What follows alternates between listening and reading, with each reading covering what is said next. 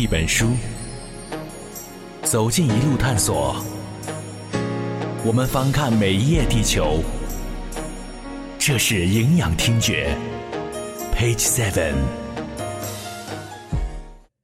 除去古老的故事，德拉库拉伯爵的小说，渲染与传播吸血鬼影响力的，不仅是宗教情节与文学和歌剧，还有一些真实被官方记录的案件。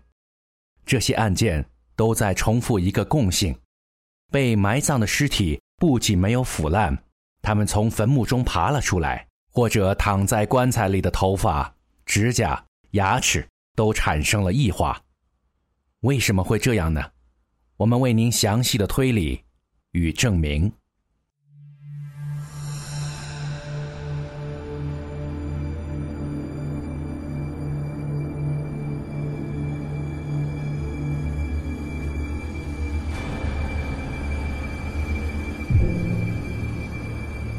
在医学并不是很发达的年代，人们对死亡的认识无法依靠精密的仪器进行测定，加上袭扰欧洲大陆的瘟疫与传染病，许多并没有完全死去，只是昏厥休克的人被过早的下葬。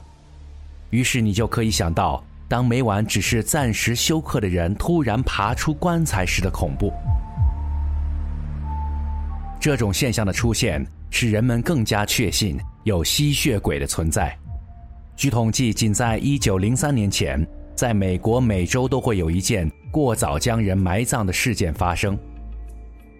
西班牙皇帝菲利普二世的御用顾问大主教迪戈德埃斯皮诺被几位御医鉴定已经死亡。为表示尊敬，外科医生准备解剖他，并为他涂抹防腐料。可是就在医生已经看见他心脏的时候，大主教苏醒过来。恢复意识，一手抓住了剖尸官的手术刀。这些例子无论在平民的身上还是贵族身上频频出现，足以证明当时人们对死亡的医学认知有多么不成熟。一七七九年，普林尼所写的《自然史》中写道：“人就是这样，人类的判断能力并不强，甚至可以说是多么薄弱啊！”他们甚至都无法确定死活。一八八五年的英国医学期刊里同样提到：“我们永远都不该忘了，在任何情况下判定一个人是否真正死亡，只有一个可靠的证据，那就是尸体明显的开始腐烂。”正是基于对生死判断的幼稚，不少案件成了悬案，无数件棺材里的尸体消失。或者身体挪动了位置的事件被记入了官方的报道，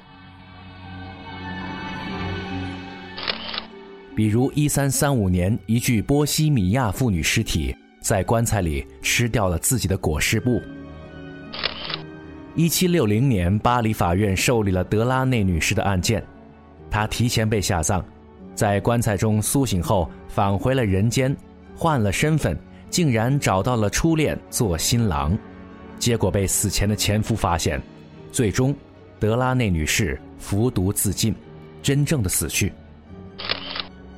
还有一八九五年的欧内斯特，一九零五年的霍尔登等等等等，每年都会有人被记入官方报道，死人复活。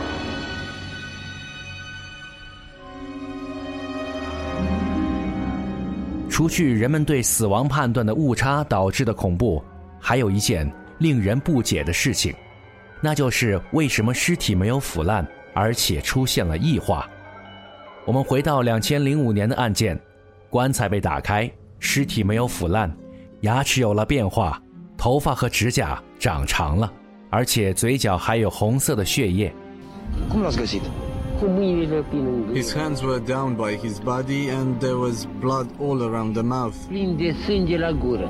With a normal death, the heart dies. 为了说明这件事情，我们为你展示一具尸体。如果你是一个胆大的人，你可以想象，在你的旁边。正有一具尚未腐烂的尸体躺在那里，请慢慢的走近它。打开裹尸袋。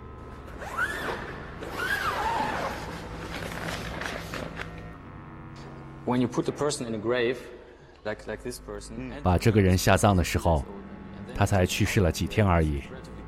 然后把尸体从坟墓里取出，在土里，因为温度比较低，所以当你挖土开棺的时候，尸体看起来没有什么腐烂的状况，因为每个部分都还在定位，例如手臂和头都很完好，不像妖怪电影或僵尸电影一样有肢体掉下来。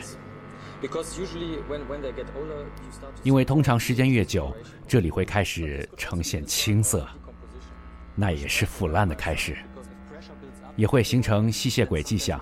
因为尸体里如果遇到压力，就会有红色的化脓液体，看起来就像吸血一样农业是红色的农业里有血液同时也有其他的东西。有时候你可以看到苍蝇卵会让尸体看起来像活的但其实不是。你会知道这件事情会在所有的人身上都发生因为每个人都是一样的。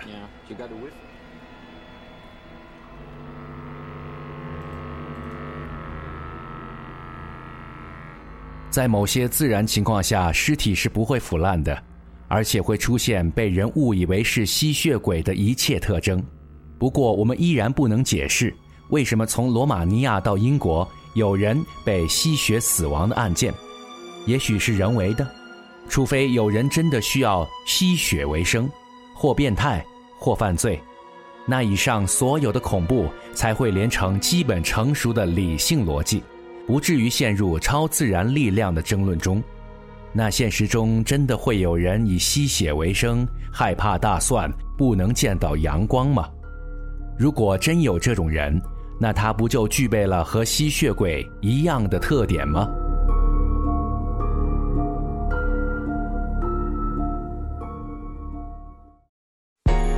读一本书，走进一路探索。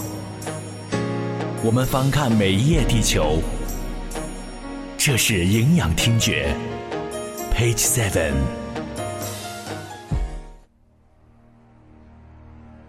答案是，真的有这种人。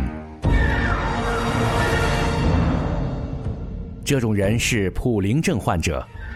普林症是一种极其罕见的疾病，实际上是一种称为普林的色素堆积在皮肤、骨骼。和牙齿中所引起的相关疾病的统称。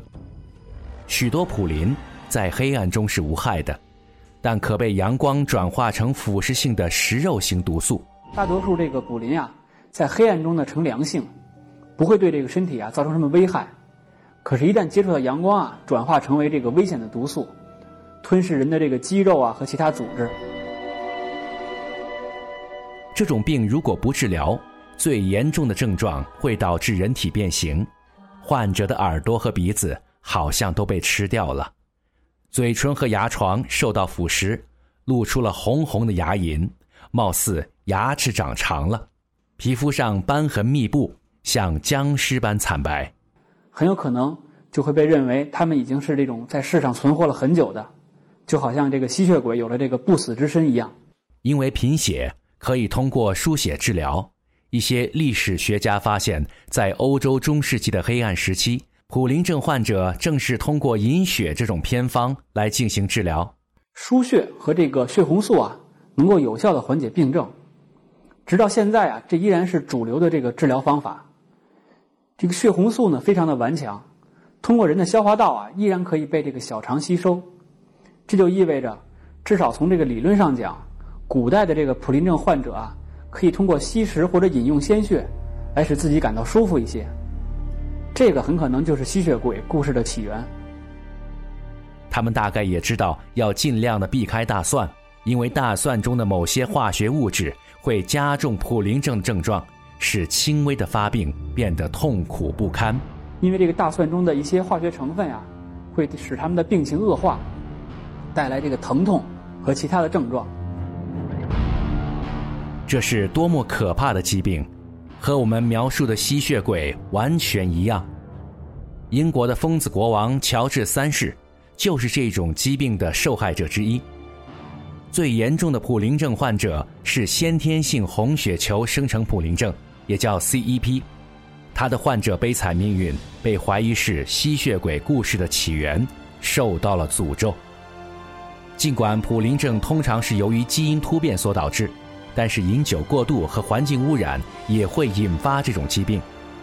最臭名昭著的案例发生在土耳其，大约有四千人在食用了喷洒过的化学物质小麦后。上百人变成了打引号的吸血鬼。从医学上理性的解释吸血鬼存在的原因，或者准确的说，让人们认为有吸血鬼存在的原因。虽然这些能证明一些，但科学往往也解释不了一些超自然事件与现象的发生。而且，既然有人相信上帝存在，那为什么魔鬼就不存在呢？所以，很多人依然坚定吸血鬼是确实存在的，毋庸置疑。如果，我是说如果，如果它存在，我们应该如何找到它？他们的行为规律是什么？如何抵抗他们呢？这些答案将充满诡秘，也许带给了人们对鬼魅文化的人性化理解与改造。但是，也许你知道了这些答案以后。您将会有兴趣变成吸血鬼猎人范海辛。